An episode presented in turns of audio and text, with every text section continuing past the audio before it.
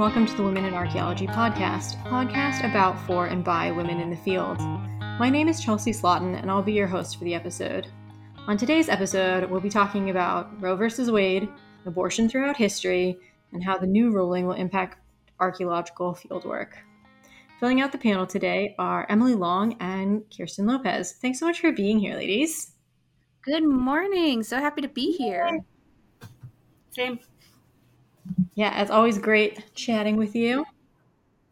Likewise, and looking forward to discussing a very important topic and one that, I mean, in terms of archaeology, we don't discuss a lot because it is hard to find in the field, but an important topic. And then on top of that, Roe v. Wade. Woof. Woof. Yeah. Lots yeah. to talk about there. It's a heavy one. So, um, the structure for today's episode is going to be kind of a bit about archaeology and history of um, abortion and birth control. And we'll get into kind of the specifics of Roe versus Wade, both getting it passed as well as its recent repeal, um, and then looking at the impact that's going to have on archaeology. But to to start us off, um, we're going to talk about what we know, which is Emily just referenced, is not a lot from the archaeological record. Um, there's a, a couple cases that that come up um, pretty regularly if, if you Google search, but I have a fairly extensive library on archaeology, uh, particularly sex, gender, and bioarchaeology. I look mm-hmm. at bones. Um, I went through my entire collection and there is only one book, one book that mentioned abortion that I have, and that one book was talking about spontaneous abortion in relation to congenital defects, right? Which means that there's something wrong with the way that the baby is is developing, um, and in terms of spontaneous abortion, it's serious enough to be incompatible with life. Uh, I think is the mm-hmm. phrase they used. But yeah, it's it's a really there's not as much information on it as I would have um, I would have expected. I was I was really surprised when I started going through my books and I was like, what? Well, yeah, and no. I mean, if you think about it, like, what would be the evidence for abortion? And thinking about, it, I mean, it makes sense that we have a lot of evidence for focus on fertility. We see that in a lot of civilizations where we have a lot of gods and goddesses and whatnot that are hyper focused on fertility and um, protecting mothers during pregnancy, protecting mothers during childbirth, and then different like amulets and whatnot to protect children. And so, trying to think about it in terms of the other way around, how does how would they have thought in terms of protecting oneself from becoming pregnant?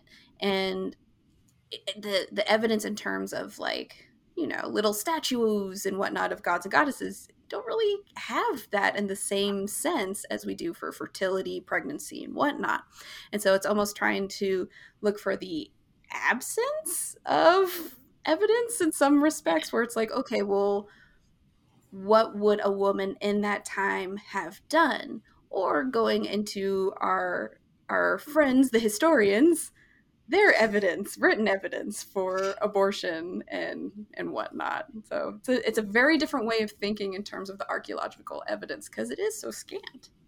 It is, and it is also hard to say evidence absence of evidence is an evidence of absence um, yeah. because baby bones are made up of a lot of cartilage. Like they don't preserve well. They're also they're much smaller than adult bones. They're very delicate. Um, so you know they're mistaken for chicken bones. Um, mm-hmm. sometimes and that's uh, what full term like so a full term um, skeletal remains so i can't imagine like early early early stages too. Yeah if, if you're talking about a fetus um, yeah. yeah it just doesn't it doesn't survive the same way. Um, but kirsten i think you were going to say something? Yeah even in looking at like what emily was saying about like amulets or other sort of what have been referred to as like magical um, artifacts, right? So, say things that we look at as fertility, uh, some of that may be because of the lens that has been used in looking at mm. some of those amulets um, or small figurines. I remember when I was in Malta, um, which is in uh, one of the focuses of Gimbutas's um, discussions about goddess cultures and looking at some of the artifacts that she bases this obvious very as i'm going to probably reference this a couple of times i'm sure in this very outdated um, argument uh, at this point. Um, that there's just it's a stretch that even some of those figurines are female. So um, there's it's one of those things that it's like people are looking for and expecting fertility amulets but what if mm-hmm. some of these things aren't that how what would that even look like like if you were to try and look at the archaeological record for amulets for abortion or for staying um, you know not being pregnant or not getting pregnant or um, you know anything like that what would that even look like? Uh, and that is another thing that we're kind of i'm at a loss for. Um, but like one of the things i remember some of the amulets were for um, had uh, like sexual transmitted disease on them. Like there were there were phalluses that were spotted. I'm like that looks like something yeah. that you might contract. so there's that. No, no. Exactly. I'm like, there is some evidence that there may have been some sort of medical magic going on there, but what that would look like as far as, um, yeah, getting rid of an unwanted pregnancy or um, staying I don't want to say infertile, but staying not pregnant, I guess. Family, so like, family planning. Yeah. Yeah, right? the family planning, or like if you have like priestesses in something that something happens to and they don't want to have, like they want to continue their, you know, and you can fill in lots of different scenarios, but um, yeah. But I think there's, there's a couple things. Oh yeah. Um, one is that like when people talk about family planning, they think of it as being like a very modern, you know, like 1950s, 1960s onward, access to birth control pills. But it, it's something people have been doing for generations. Um, and I think some of the the tricky things related to that is one, um, in ancient Roman Greece, from like a historical perspective, there were over 200 um, herbs that were known to, to cause abortion um, or cause miscarriages. They were induced miscarriages. Um, but they're to plants. Restart one's flow. yeah. Um, and, and plants don't necessarily preserve particularly well, um, except in very specific um, situations. But there's there's actually one that the historical texts refer to as silphium. Um, also sometimes referred to as laserwort, uh, which is a plant that we're not really sure what genus it was in um, because it was used uh, as a contraceptive. It kept you from getting uh, pregnant and could also potentially cause abortions. It was so valuable that it was considered worth its weight in gold, literally worth its weight in denarii. But the ancient Romans and the ancient Greeks um, farmed it to extinction it doesn't exist anymore. Um, so we don't have have an example of it that we can look at and be like, oh, what plant is this related to? Um, yeah. One of the, the reasons that we have an idea of what it looks like is that it was um, an essential trade item from the ancient North African city of Cyrene, Cyrene, I'm probably pronouncing it incorrectly, C Y R E N E, and it was so central to their economy that it was actually printed on the majority of their coins. It was Whoa, this picture wow. of this plant that kept people from having babies. Um, it was also apparently used in some seasoning, some perfumes. Um, mm-hmm. It's potentially good that it kept you from having babies because it was reportedly also an aphrodisiac. The Romans, the Greeks, um, the Minoans, the Egyptians, um, all make reference to it. Both the Egyptians and the Minoans had a specific um, glyph, right, that represented that plant. It was that common that it needed its own symbol in the written language. Um, mm-hmm. It was in poems, it was in songs, it was all over the place. And interestingly, it was also, um, they thought it was a gift from the god, right? So the ability control to control your family was a gift from the god. Well, that's a fascinating way to think about it too. That it's not this because you, you would think like, oh, historically, people were like, oh no, no, no preventing of pregnancy. Where it's like it probably was as common as trying. From what it sounds like, if this plant was that common, then family planning and the concept of preventing pregnancy, etc., is as common too. There wasn't just like, oh, it's shady. Yeah, if it's that much in the public life which makes sense because especially if you don't have the modern medical care that we have today like there's a lot of situations where it's like you know susie over here can't conceive or shouldn't give birth um, for various health reasons. And you know that person then can continue to be alive and enjoy, you know there's as far as looking back outside of cultural reasons like you know also the the health benefits that would have been more obvious at, during that time period. Mm-hmm. Yeah, that's a really fascinating example because I mean, you'd think there are a lot of um, like Greek and Roman texts where they condemn women who try not to be pregnant and try not or and, and try to miscarry and whatnot. But at the same time, you also have texts and whatnot, and then this example showing, well, just because we have these texts that like these old white dudes essentially were just like, oh no, we are philosophers who are mad at women who don't wish to be pregnant. Well, that doesn't necessarily mean that was the complete social.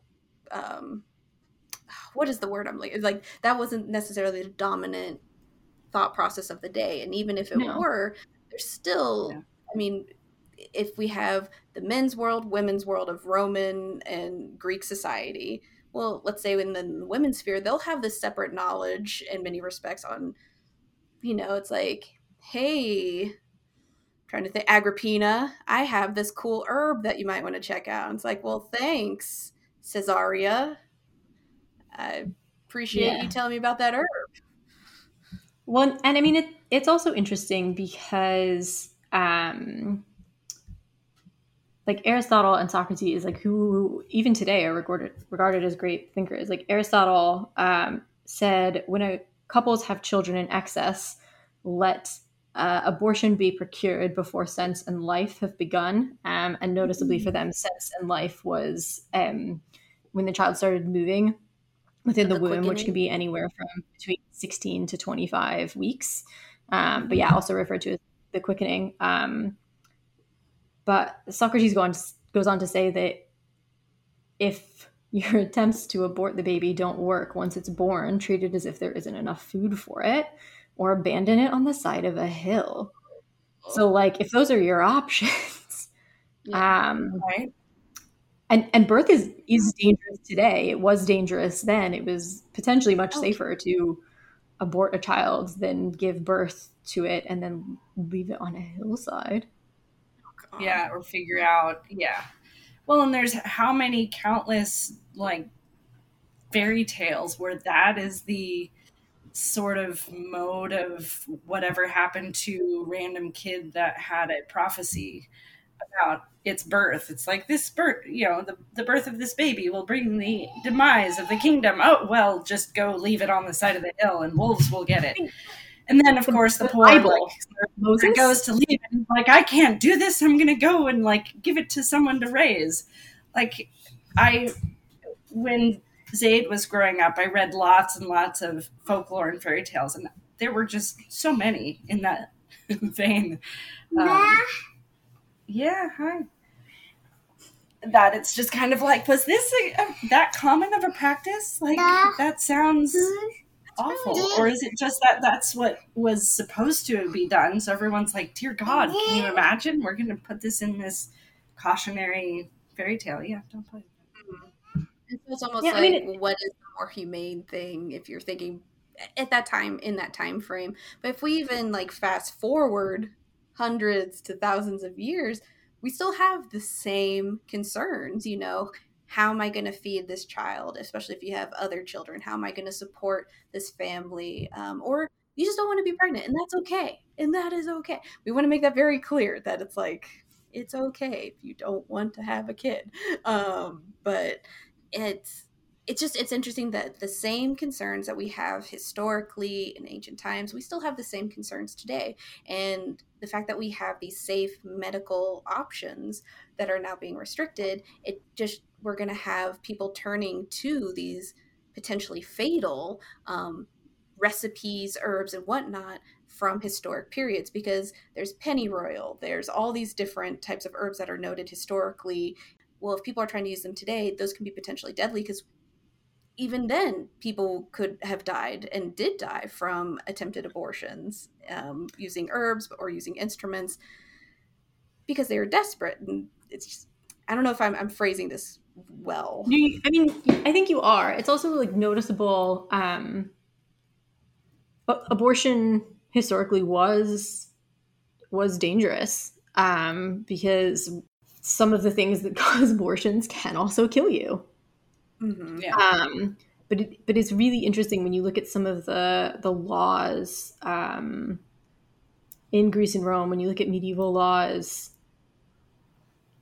that talk about abortion, because there there were some laws on the books that talked about abortion, but it was never about the life of the fetus or the sanctity of life. It was if you were married and your husband desperately wanted the child and you got an abortion, you could get punished for that because it was both parents who had to make the decision. Right? Mm-hmm. So you could be um you could be punished for that. Um it also had to do with compensation. So if you punched a pregnant lady and she lost the baby, you had to pay um, a fine essentially mm-hmm. to the family for the potential loss of a future worker or someone who could take care of them into their old age. Um, mm-hmm. But if you hurt a woman who miscarried and then later died, um, you could be killed, right? So the mm-hmm.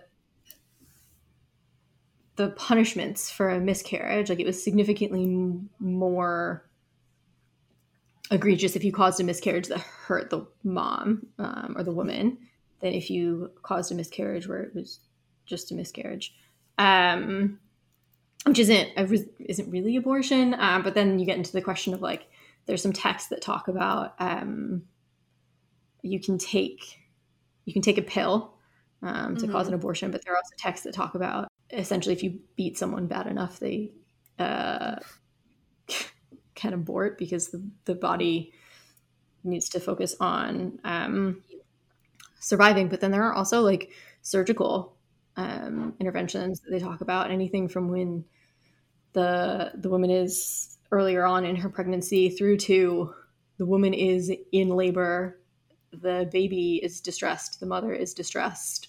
It is very likely that at least one of them is going to die.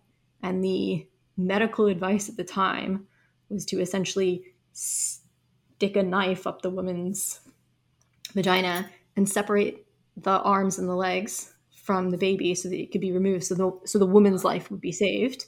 Yeah. So all of the laws and things that were there were about protecting women. Um, it mm-hmm. wasn't about whether or not the baby deserved to be alive, which is very different from an ethics that we're having thing. now. Yeah, yeah. Which I realize that's gruesome. Apologies. Um, and I mean, it's it's interesting to think about then that there are religious texts as well that talk about the health of the mother and protecting the health of the mother's life as opposed and like protecting the mother's life as opposed to what we're looking at today it's more of a morality issue and they say well historically speaking it's like actually historically speaking if it was the health of the mother and all these things like abortion was considered acceptable so it's just we have to be very careful in our use of history as yes. ever. Um, yeah, and I mean, just like today, I mean, and people I think forget this or don't. I don't know. Um, is that there is a higher likelihood of the infant not being able to make it, um, especially if there's complications during birth, than mother, and then there's always the chance that the mother could become pregnant again and try again. Um, especially historically, you know, what are the survival rates for children? For fairly yeah. low, right? Um, so it was always better to be able to try again um, if people were wanting to have children uh, than to try for the survival of this one kid. Um, mm-hmm. And that's making kind of broad stroke, you know, generalizations, but that's also, you know, it makes sense. Um, if you're looking at today and the, the, the argument of, you know, there is a really interesting example of abortion in the archaeological record as opposed to us uh, then us just discussing historical records and whatnot and i figured maybe we could discuss that on the next segment. Yeah yeah i think that's a really good idea because we have gone slightly over but in the next segment will come um, we have talked kind of history um, prehistory a bit of the medieval um, but we'll come talk, come back and talk a little bit about the 18th and 19th centuries and some of the archaeological examples of abortion that we have um, and the transition towards a abortion as a moral and ethical issue in Roe versus Wade in the next section. So we'll see you after the break. Did you know that we have a blog? Check out the Women in Archaeology website for a variety of blog posts as well as past episodes. Interested in supporting the podcast? From the website, you can check out our Patreon account and learn about the different ways to help support the blog and podcast. We can give you a cool sticker in return. Again, thank you for listening. Hi, and welcome back to the Women in Archaeology podcast. So far on today's episode, we have been discussion, discussing abortion in the historical periods, um, more kind of Greece, Roman, um, Middle Ages. We're going to move on to some more recent um, cases. Emily had mentioned before the break a, um, a couple cases. They're actually of, of, babies who were found in privies in the 18th and 19th century. And Emily, do you want to take it away? Sure. So, one thing to note about um, the 18th and 19th centuries is that there was, especially in the 19th century, a huge spur of patent medicine. And a lot of these patent medicines were what we would call today snake oil. Um, they did do a lot of good, but there were some that um, were specifically geared towards women for menstruation to help with a woman's help, um, uh, was like help with your flow and that kind of thing. And what's interesting, a lot of them in their newspaper articles, um, like in the advertisements and stuff for these types of medicines, say, do not take if you're pregnant. And in many respects, that's a giant wink, being like, you don't want to take this if you're pregnant because it'll start your period. Wink type of thing. And so finding um, this type of patent medicine in a privy with a, um, a, a with a fetus links together, um, it's highly likely that this fetus was aborted by using that medicine. Um, granted, we don't know 100% sure. We can't say, like, yes, this is exactly what happened, but it's possible that we see an archaeological record in this case, I believe, in New York. In an outhouse, mm-hmm. um, that we have both the medicine that would have been used to um, induce a, a, period, essentially, or try to start one's flow, um, and then also the bones. And they were initially mistaken for animal bones because, as Chelsea said, these are very tiny, they're very fragile. And um, later studies showed that these were the bones of, was it 30 It was a. It was a 30 to 32 week um, fetus. And it, it is mm-hmm. worth noting that at this point, um, people didn't ex- really think that pregnancy existed until quickening, which, as I said in the last section, was between 16 to 25 weeks. But once the quickening had occurred, unless there was kind of grave danger to the woman's life, um, abortion was highly frowned on to illegal, depending on where you were in the U.S. So, so at 30 to 32 weeks, um, we would consider it a late term abortion today. Um, I believe, because that's uh, what, six months, six and a half months. I can do math. 32 divided by four. Yeah. I mean, in today's still very young, still preemie, but hypothetically viable in today's standards, but not great. Yeah. Yeah. And some of that also No. depends on the health of, you know, all of that. So there's a lot of situations people need to keep in mind with this case is there's a lot of situations where that would not have been viable or would not have been, Exactly. Because you know, Yeah. preemies in that time period, there's just no way. There was no at the time. At that time, there um, incubators had not been invented yet. We didn't have the medicine, etc. But the unique thing about this case is here we have relatively good evidence that here we have both the bones and a type of medicine that could um, induce a miscarriage. Um, that type of thing.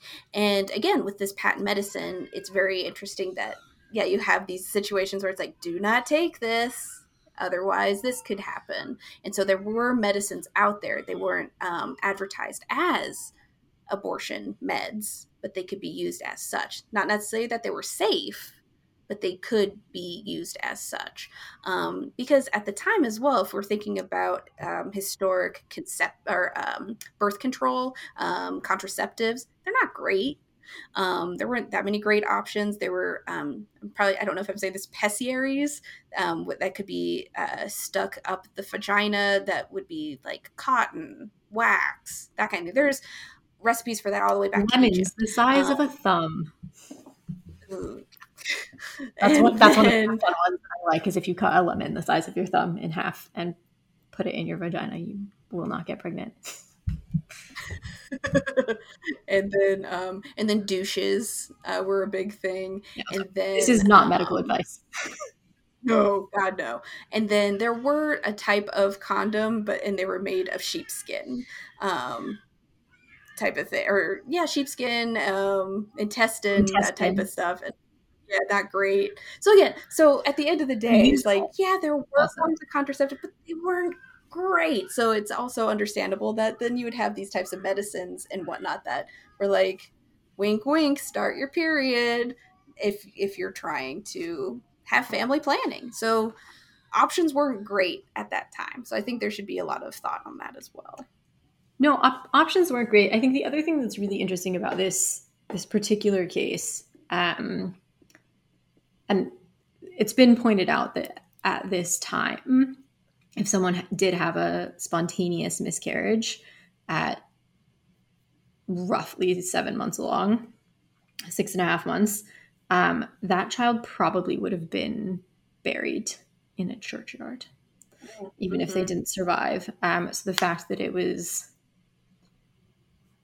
put in a privy, um, the fact that I shouldn't say child, that fetus would have been buried. Um, the fact that the fetus ended up in a privy was another indication that this was maybe not um, something that was spontaneous.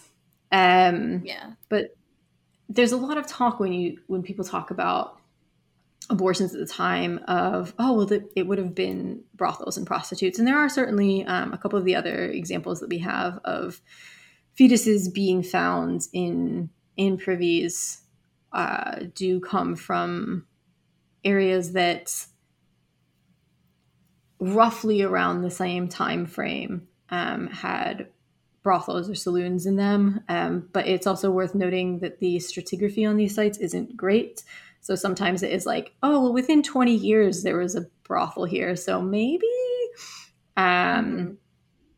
kind of thing. But but this particular um, privy uh, was that was in New York was in the household of a married uh, couple who already had three children. Uh, and the stratigraphy on this particular privy is is very good, so they can link that particular fetus to this family. Um, the woman never had another baby afterwards, but it wasn't just you know there's kind of this like fear mongering oh it, and like slut shaming of like oh it's the prostitutes um, but in actuality all of these um, medicines um, to help with your flow a lot of them were being geared at white, Protestant, middle class families. So this wasn't, you know, this this wasn't about women making bad decisions, quote unquote. Um, I firmly am in the camp of, you know, pro-choice. Um, so if our listeners haven't figured that out already, um, you know, the language around it is a bit. Um, I don't necessarily love some of that, like very like moralizing, you know, like oh, women should have to. The soiled doves the Old West for using the abortion beds. Yeah. Um, you know, but these these may have also been choices that were taken uh, jointly um, with you know a husband and a and a partner. Um, it it was somewhat acceptable family planning. Um, that was essentially available if you could pay for it, which isn't too different from from a lot of what we see today. And that, like even in states that have abortion bans, if you have enough money, you can go to another state um, or another country. um, you know, That's so I, I just yeah, it's really important to note that that this particular case was a you know quote unquote nuclear family um, that you're that you're looking at, and it you know there are women today who have abortions because they're married, they enjoy their sexual life with their uh, partner, they already have some kids, and they realize that they can't afford anymore. Mm-hmm. And we have to um, keep in mind too at the at that time there probably weren't a lot of options for women to to have reproductive freedom. Um, like there weren't laws on the books until was like post 1950s in terms of like there was no such thing as marital rape. Um, yeah. A woman really didn't have the right to say no. Um, to obviously, we're not saying that she doesn't. We're at that time. Um, women should always have the right to say no, but legally there was no recourse if they said no. Exactly. And then culturally speaking, there's that um, old saying, like, lie back and think of England um, mm-hmm. type of situation. And unfortunately, there's that kind of attitude at that time. Um, yeah. But just, for all that we, we talk about, oh, maybe women didn't have access to family planning or it wasn't so much an, an option, um, based on what's in kind of historical documents. There's also things. There's some scholars who've actually looked at it and think that as many as one in five pregnancies could have resulted in an induced abortion. That's twenty percent. Um, I think the the number today is something like eleven point four abortions out of every thousand pregnancies. Like, so the rate is definitely much much lower with with having access to safe eh, um, abortions. And so maybe it kind of goes back to what I was saying earlier. It's like you have that knowledge in the kind of like the quote unquote women's sphere with midwives and whatnot, where it's just like, oh, yes, this one herb will make you feel so much better type of thing, mm-hmm. where there is this knowledge, there is this family planning, but it wasn't there yet you have this overarching like oh yes this is bad and then in the newspapers it says this and you have the comstock law that um, makes abortion illegal and all these things still happening it was still going on. It was just in a different yeah. sphere in many respects. Yeah. Um, so i mean how we got from kind of the you know the, the 18th and early 19th centuries where various um, laws um, I, mean, I realize we're talking mostly about England here, but there was an early early anti-abortion law in 1803 in England um, where they actually made abortion illegal because there were so many unscrupulous people practicing it that they were trying to save women's lives because women kept dying. Um, mm. Again, nothing in that law about protecting the the fetus, um, and then they realized that it was actually doing more harm than good. So, uh, 30 or so years later, they passed another law saying that it was allowed to protect the the woman, but they made protecting the woman and making sure that she survived um, kind of the heart of that that new law. Um, but this was all um, kind of in the in the 1800s, and there were two things that have been identified as as really driving it. One of them is in 1869, Pope Pius IX um, made a declaration that ensoulment began at conception, not at quickening. So prior to 1869, the Catholic Church said no fetus has a soul in it until quickening, which again is between 16 and 25 weeks, um, generally, and um, you could be excommunicated if you had an abortion. So there, there does become this kind of religious push from the from the Catholic Church who don't like abortion. Um, but again, that's just over 150 years old. Um, and the other thing is, you start to see in newspapers and things a lot of male medical practitioners publishing op eds talking about how abortion isn't safe or it's not moral or it's not ethical. But when you look at what else is going on at that time period, those same male medical practitioners were trying to, um, you know, redefine themselves as a a more respectful um, group of people, a, a better, you know, career, profession to have female um, that you know oh look science is great. We can do these amazing things. You know they also were kind of going after surgeons because surgeons and doctors were not necessarily the same at that point in time. Um, so it was it was really about attacking what i'm going to say quote unquote non-medical practitioners and at this point women couldn't go to medical school but it was it was mostly midwives um, who helped with abortions and family planning and um, giving birth, and and basically you have these male doctors who are like, no, but I want to be the authority. Um, I don't want competition. I want to be able to have a better business. I need more customers. How do I get more customers? And it's by disparaging um, other other practitioners. So like even even their push against abortion was not ethical or moral. It was about money. Oh yeah, right. They wanted more customers. also fear mongering with that too. Like post Civil War, you have all this um, ridiculous, uh, this crazy loss of life after the American Civil War and you have women in unique positions that they weren't in before.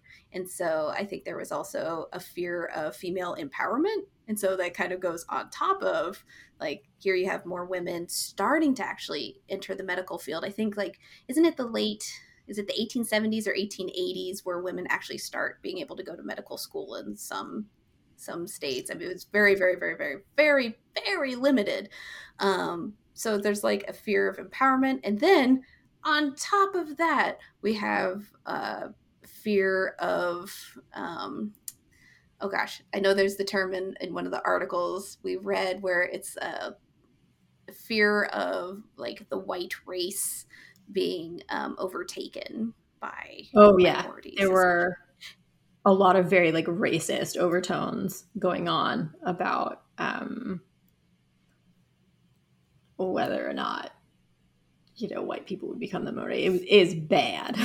um, bad. So it's like you have all of these elements stacking on top of each other, and then again, not necessarily religion or morality. It's it's fear and yeah. and fear and money, and uh, and when you're looking um, at some of this, there is a fear that if you know white upper class middle class Protestant women limit the amount of babies they're having, well, then that means immigrant classes, um, the um, newly emancipated um, slaves, and so on and so on, would then um, uh, be the dominant population, and therefore must have more white pure babies, and all all of that.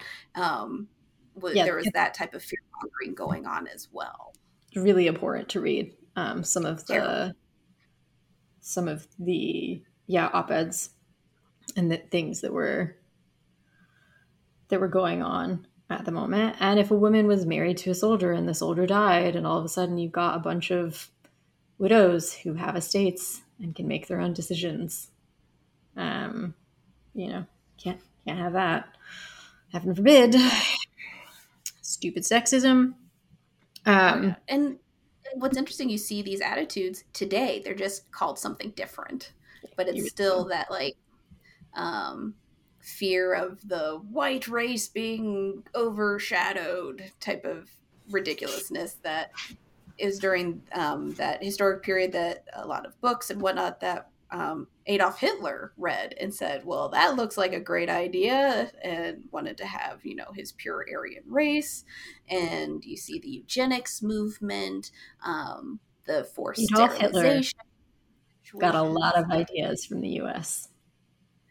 Yeah, and uh, and surprisingly enough, even Theodore Roosevelt, who is considered, you know, like, ooh, he's one of our favorite historic presidents with his, you know, talk loudly with a big stick or talk softly. People call him Teddy. Teddy. He was super into the eugenics movement yeah. and making sure that white Protestant women um, had lots of babies because of fear. So there's a lot of you scary and sad and stuff coming out of this historic period but it all feeds into what we see today with the overturn of the Roe v. Wade um, uh, case and so when we see people like the court and whatnot using history as their way to say, well, no, historically speaking, you wouldn't have abortion. Well, we need to actually look at the history where it's like, well, no, women were still seeking abortions. It wasn't focused on like morality or ethics. Um, a lot of cases were still allowed for having abortion, and a lot of this is focused on eugenics, fear of female empowerment, and fear of immigrants and whatnot. Yeah. Um, so unfortunately, by the the kind of late 1800s, you are looking at abortion being illegal most places in the U.S. Um, you make an excellent point about the Supreme Court and the and overturning this, going and being like, well, historically, like I mean, historically, when you know, historically 100 years ago, sure. Historically 200 years ago, no. Um, so yeah, in the in the recent decision, the courts were definitely cherry picking like where in history they wanted to be looking, um, both from a what actually happened in history perspective, but also from from a legal perspective. There's some arguments that you know like abortion wasn't protected in the Constitution, which is which it's not. Um, there's an argument on the other side that at the time abortion was allowed both under common and civil law, um, which are the two types of laws in the U.S. Louisiana is civil; the rest of the U.S. is common. Um, but it's possible that the founding fathers wouldn't have thought that it needed to be protected because it was covered in the the two other kind of law systems that were running. Um, that does, however, bring us to the end of our second session. So we'll head to break and um, when we come back, we will discuss a bit more about um, Roe versus Wade, its being overturned, and what that means for the field of archaeology. See you after the break. Looking for other archaeology podcasts? There's so many to choose from. Why not try Archy Fantasies and bust myths surrounding ancient finds and people? Or learn about the study of animal bones and ArchaeoAnimals? There's also the great Go Dig a Hole and the Ark and Anth podcasts. Don't forget to rate, review, and subscribe to the Women in Archaeology podcast and all of these fun archaeology podcasts that are available on iTunes, Spotify, all over the place. Thanks for listening. Hi, and welcome back to the Women in Archaeology podcast. So far on today's episode, we have talked a bit about what abortion was like um, historically, as well as how we ended up with abortion becoming illegal in the US. Just as a, a quick recap, um, abortion was made illegal in most of the US at the end of the 19th century um, and remained so until 1973 with um, the Supreme Court decision Roe versus Wade, which guaranteed a woman the right to have an abortion and I believe it was based on privacy. Um, ruling rather than than bodily autonomy, which became a problem when things got overturned. Um, so, if you're listening to this, you probably know that recently the Supreme Court has overturned the right to abortion, basically arguing that the Constitution doesn't guarantee the right to privacy, which is a problem because the right to birth control and gay marriage and interracial marriage um, and several other big important cases are based on the right to privacy. So if the right to privacy doesn't exist, um, I think there's some valid concerns about about where the dominoes may fall. Um, mm-hmm. And this is obviously having having massive impacts on people's lives across the U.S. Um, oh yeah, you know, women who thought they were going to be able to get abortions and then haven't been able to, medical professionals who um, are concerned about scheduling um, abortions or providing the, the morning after pill, even um, because they're worried that if the laws in their states change, the laws might, you know, even, hey, we're changing it in January 1st, 2023, but we're going to say that if you've done this since Roe versus Wade was overturned, it's illegal because you should have known the law was going to change, um, which is dumb. Uh, but I also wouldn't put it past a lot of the Republican um, senates and state congresses. So you know, I get the fear.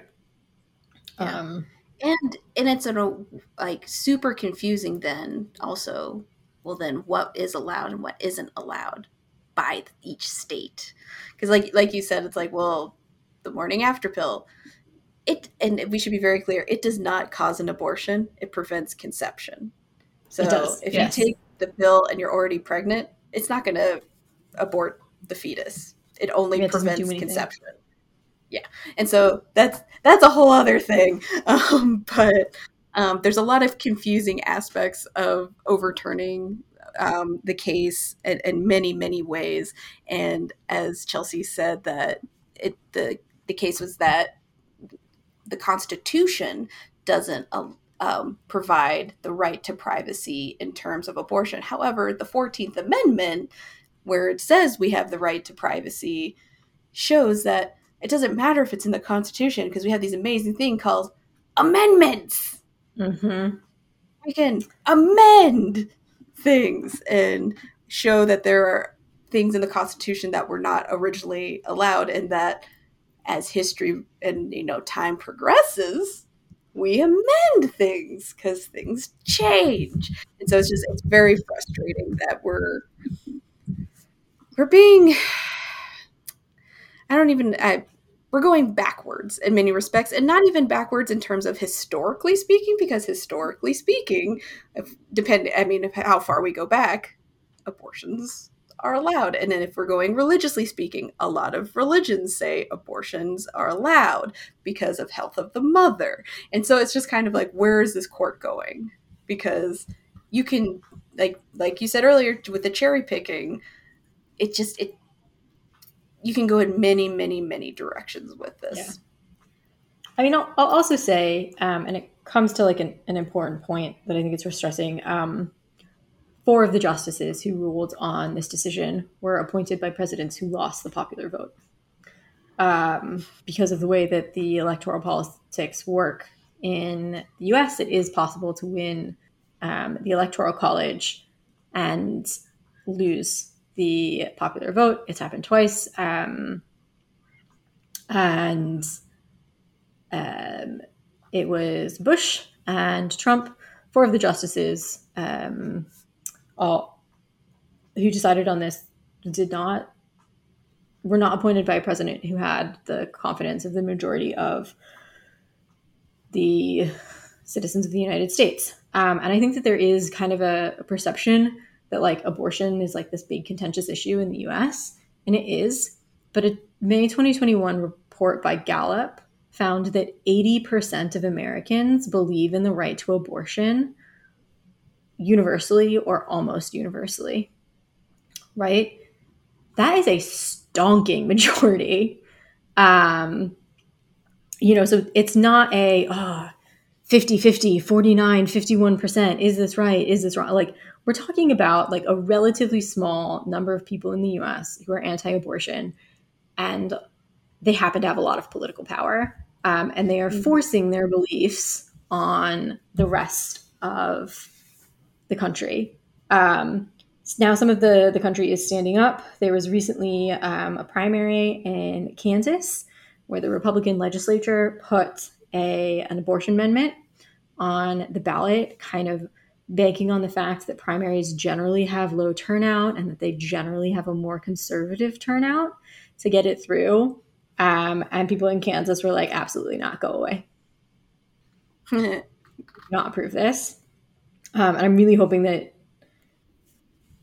you know, yeah, yay, Kansas, go Kansas. Um, but I'm really, really hoping that like citizens in other states continue to this trend of like showing up, um, not just for the general election every four years, the presidential election, but you, you know, you show up for the primaries, you show up for the local elections, because there are definitely going to be, you know, state legislatures that try and get through um, by not not picking the most popular, uh, you know, or the most well attended particular voting mm-hmm. um, voting section. But I think this is also going to have an impact on archaeology, um, which you know we are the Women in Archaeology podcast. We should probably talk a little bit about what impact that's going to have. Um, you know, I personally will say I think that there's going to be a, a talent drain, and I think that there's firms that potentially are in pro-abortion states, um, you know, pro right to choose states um, that might work across state lines who might find it difficult to get women who are willing to work on surveys in other states because you know what happens if you're early on in your pregnancy and you have a miscarriage? What happens if you need care? Um, mm-hmm. you know, we know, you can see our previous episodes um, on this topic, that sexual harassment and sexual assaults can be a problem, uh, is a problem in archaeology. How do you get care after that? Um, you know, there's there have been some stories floating around of women who've had to go to three or four different pharmacies to get their birth control, right? Just like your standard take every day, don't get pregnant birth control. Um, so what That's if you're actually a really good point?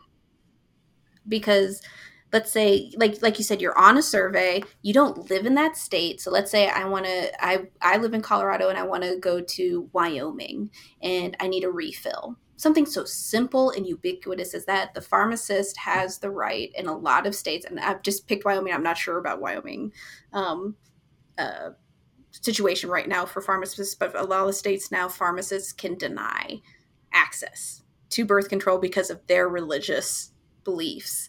And that is deeply problematic. I did not know that. That is deeply problematic. Wow. So here's the thing freedom of religion means that you can practice your religion in whatever way you want as it pertains to you. It does not mean that you can force your religion on someone else. Exactly. And if anyone needs to hear that again, freedom of religion does not mean that you can force your religion on anyone else. I like that. Despite any argument that part of the religion is to proselytize and spread your religion to others. That means you can ask, that doesn't mean you can force. You can advertise, you can discuss, it is not forcing. Consent. And this whole forcing. Consent. Consent yes. is important across the board.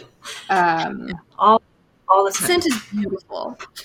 Yes. Yes. Uh, and just sexy. Should have more of it. So sexy. it should always be present. Um, yeah. You know, so so I think there are going to be the short term in, impacts, which could turn into long term impacts of you know women not wanting to move to states to take jobs. And we, we know that the field of archaeology is overrepresented by males and overrepresented by white people, particularly in the higher up positions. Um, you know, some of the surveys show that you're you're like just coming into the field. Um, and certainly, people who are graduating with degrees are more women than men. Um, we don't have good data on transgender non non-binary individuals. I'm sorry for not including that in in the statistics that I'm talking about, but we do know that they are also part of the archaeology community. Um, but you know, how, how much is this going to set us back in terms of women being able to be PIs? You know, being able to run projects, being able to have their own businesses or work in certain areas. Um, you know, and then you get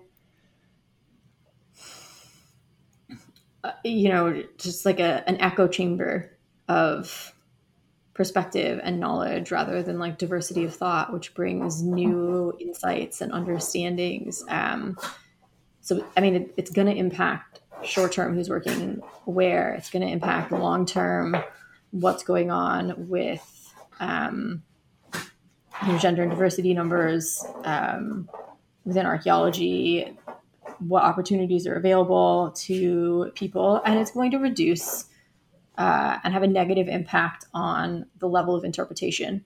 Um, and obviously, yeah. the impact on people is more important than the impact on you know how we're how we're interpreting the the past. Um, but it bears mentioning.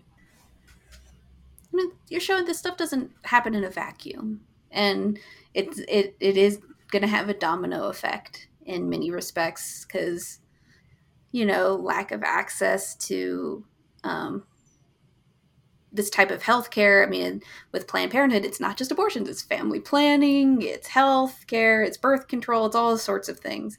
So this will overturn that, and then there, I know there are concerns about um, uh, gay marriage. There are concerns about voting. There are concerns about um, a variety of rights that this could then change. And then this also shows like a cultural shift as well, potentially in a lot of these states. So I think like you're saying, it's it's going to not necessarily make it as welcoming of an environment um, potentially for people to want to work and live in some of these areas. Well, it's it could be compounded by the fact that this is probably going to be followed by other attempts to turn over other rights. Yeah. Um, and, and, this, these are some of the things that we're we're seeing in other fields already. Uh, my husband's a nurse, and that's one of the things that they started seeing with. Um, it, it, was one of the impacts from COVID, um, but is also a similar effect is happening after Roe v. Wade, where you have it, you know nursing being a majority um, female or feminine um, field you have hospitals in rural areas, you have hospitals in conservative areas that are having a really hard time finding staff. Um, with a lot of the COVID deniers, people were leaving because it's like, I'm trying to help you, but you're spitting in my face. Like, it's there's no reason for me to stay. And I feel like with archaeology, like you guys are saying, you're going to see a lot of people not wanting to go into these remote areas to do large projects. Um, and that you're going to end up in something that um, you know we'll start seeing as mostly male crews instead of mostly female crews. I think you know Chelsea already gave some statistics on how many women are in the field, and it's substantial. And you know the the talent drain is a is a real concern. Um, like you know it was mentioned, but it's something that it's not just theoretical it's something that's that's happening in other fields and it's not going to take long for that to to really um, be visible i think. Yeah. I mean archaeology is is so important for telling the history of a place for connecting people to that place and i think that there's the potential for you know, it's also something that like there's always a like, do we really need archaeology? What is all of this red tape? It's slowing down the construction process. It's making it more expensive, and like particularly in in places where you might start to have trouble attracting talent. Um, do you get to a point where lots of projects get delayed because they can't get enough people in, and then the government decides that they're just going to step in with a with a waiver or something, and then you end up with with this history and this heritage that gets destroyed um, because there was no one there to record it. um, you know, and, and like you said, Kirsten, there are you know other industries that are starting to to feel the heat. I also like to be positive. Um, Google, who has offices in 25 or 30 different US states, um, put out a blanket statement to their HR team um, that anyone who wanted to relocate to a state that didn't have um, anti abortion laws on the books should just be approved. Like, mm-hmm. just let them go. There are actually a, um, a number of companies that then they've expanded their health coverage that they will help um, pay and provide access for, or not provide, the sporting goods. like just help. Yeah, exporting goods, Amazon, Lyft, um, Citigroup, uh, Huntington Bank.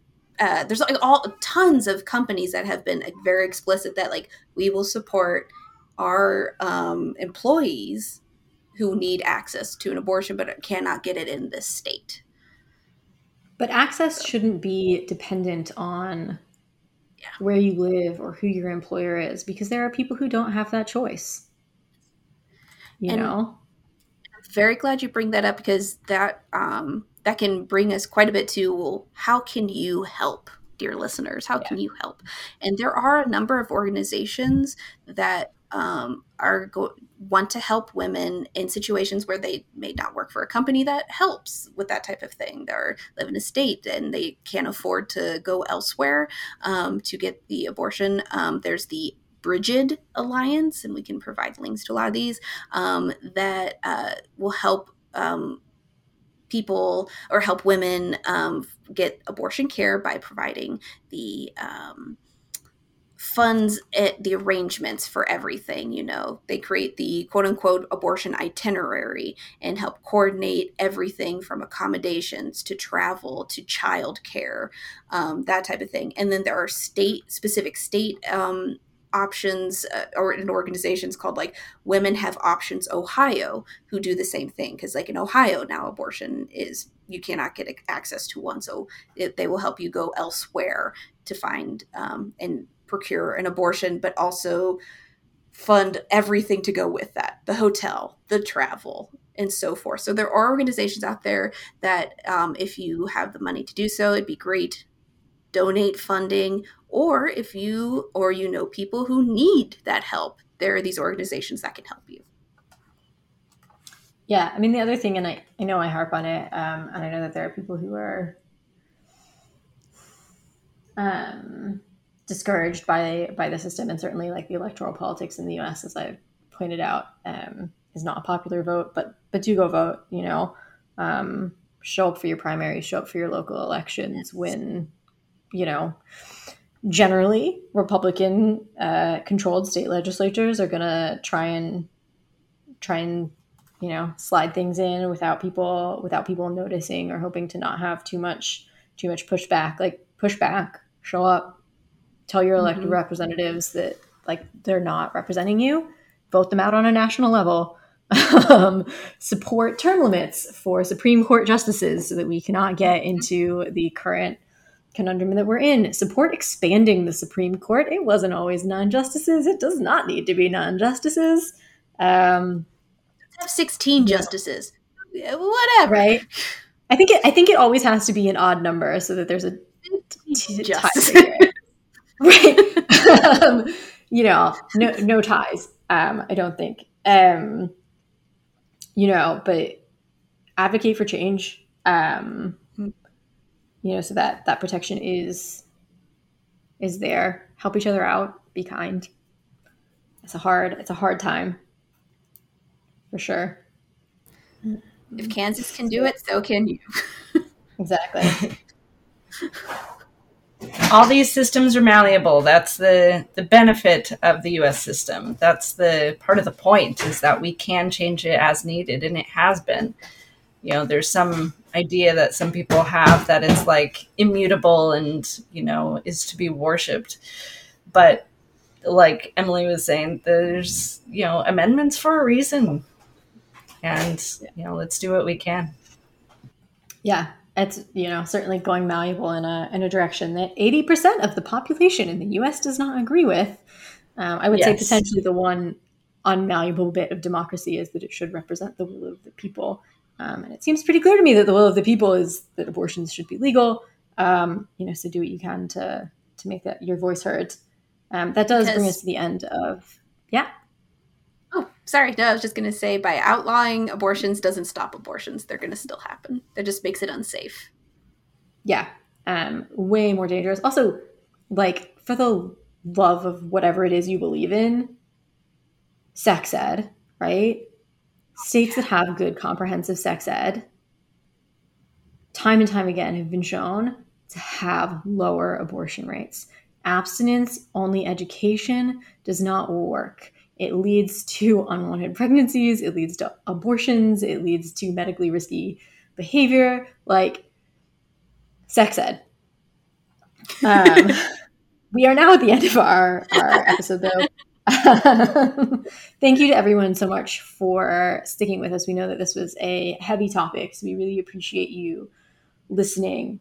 Um, as always, we hope you liked the show. We love hearing back from you. So if you have thoughts, feel free to drop them in the comment section on our website, www.womeninarchaeology.com. I don't know if that was three or four W's. Um, apologies if it was four. It's only three. Um, you can also reach out to us on Twitter at Women Archies or email us at womeninarchaeology at gmail.com. And if you would like to support what we're doing, we always appreciate a like, subscribe, or follow. Um, and if you do have some money to throw at us, we do have a Patreon. Um, but I'm also going to say if you've got some money to throw at a group and support it, it should probably be one that's supporting women's rights. Um, Agreed. We'll get by without it. Other people might not. So um, go donate to Planned Parenthood um, or whatever other group is providing support. Thanks so much, and we'll see you on the next episode. Bye. Bye.